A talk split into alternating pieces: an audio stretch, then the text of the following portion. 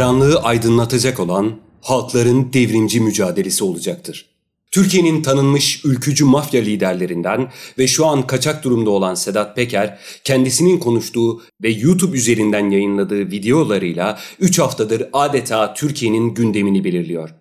AKP iktidarı ile kurduğu kirli ilişkileri bozulmuş olan ve 2 yıla yakın bir süredir Türkiye dışında bulunan Peker'in yayınladığı her video sadece kendi kanalından en az 5 milyon kez izlenmiş durumda. Türkiye'de geçmişten günümüze ancak özellikle de AKP döneminde devlet mafya ilişkilerinin boyutlarını anlayabilme noktasında çok çarpıcı olan bu videolarda ülkemiz Kıbrıs'ta çeşitli şekillerde sürekli yer alıyor.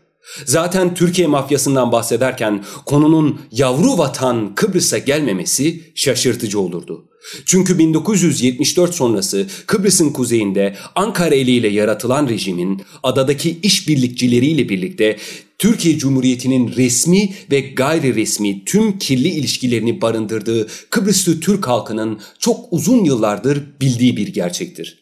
Bu sebeple yayınlanan videolar ve ortaya atılan iddialar Kıbrıs'ın kuzeyinde de yakından takip edilmektedir. Ülkücü mafya Peker yayınladığı son videoda hem 1996 yılında öldürülen yurtsever gazeteci Kutlu Adalı cinayetini hem de Kıbrıs'ın kuzeyinin uyuşturucu ve kara para aklama trafiği ile ilgili nasıl bir merkeze dönüştürüldüğünü açıkça itiraf etmektedir.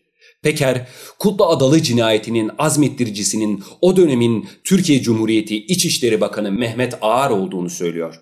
Ağar'ın Kutlu Adalı'yı hedef gösterirken Kıbrıs'ı Rumlara satma niyetinde olduğu yalanına başvurduğunu videolardan öğreniyoruz. Anlaşılıyor ki Ankara'nın Kıbrıs politikasını eleştiren her Kıbrıslı Türk muhalifin suçlamasına yönelik şu sıralarda da sıkça kullanılan bu yalan Adalı içinde kullanılmış ve Türkiye Cumhuriyeti'nin İçişleri Bakanı siyasi bir cinayette mafya ile birlikte çalışmıştır. Bu gelişmelere karşı halkımızdan haklı tepkiler yükselmiştir.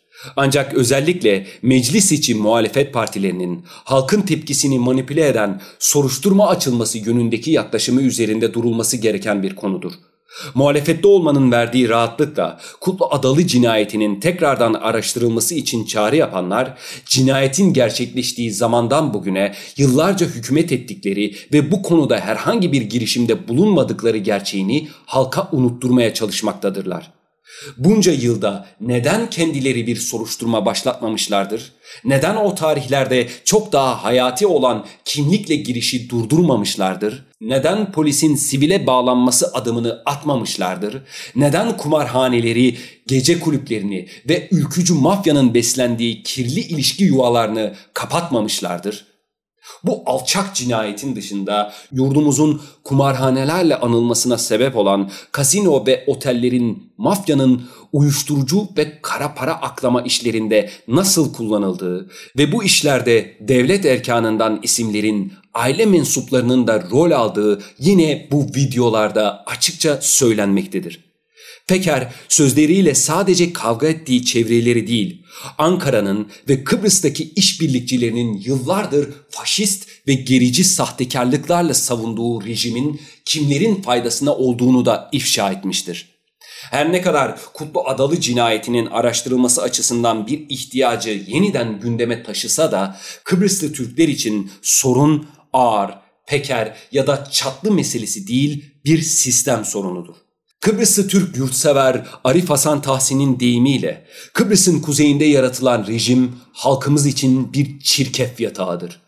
Milli dava denilerek sömürülen Kıbrıs, Ankara için çeşitli ülkelerden iş adamı görünümlü mafyaları ve bürokratları zengin etmek için kullanılan bir kara parçasıdır. Ancak biz yurdumuzun ne arka bahçe olmasını ne de kalın bağırsak olmasını kabul etmiyoruz. Bu yüzden bağımsızlık yolu için konu sadece tetikçiler ve azmettiriciler ya da geçmişin ve bugünün mafyaları değil, Kıbrıslı Türklere dayattığı bir sistem sorunudur. Faşist mafya Peker kendi çıkarları içinde olsa bu çirkef yatağının hem Kıbrıs'tan hem de Türkiye'den daha iyi görünmesine vesile olmuştur. Bu rezil sistemi değiştirecek olan ise egemenler arası gerilimler değil, Kıbrıs ve Türkiye halklarının her türlü faşizme ve gericiliğe karşı mücadelesi ve dayanışmasıdır.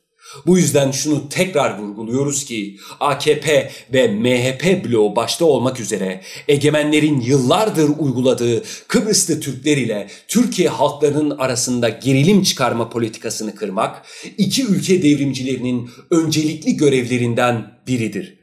Çünkü resmi görevli ya da değil mafyaların iktidarlarını dağıtacak ve adalı cinayetini de yurdumuz Kıbrıs'ı ve komşumuz Türkiye'yi de aydınlatacak olan halkların devrimci mücadelesidir. Kimlikle girişlere hayır.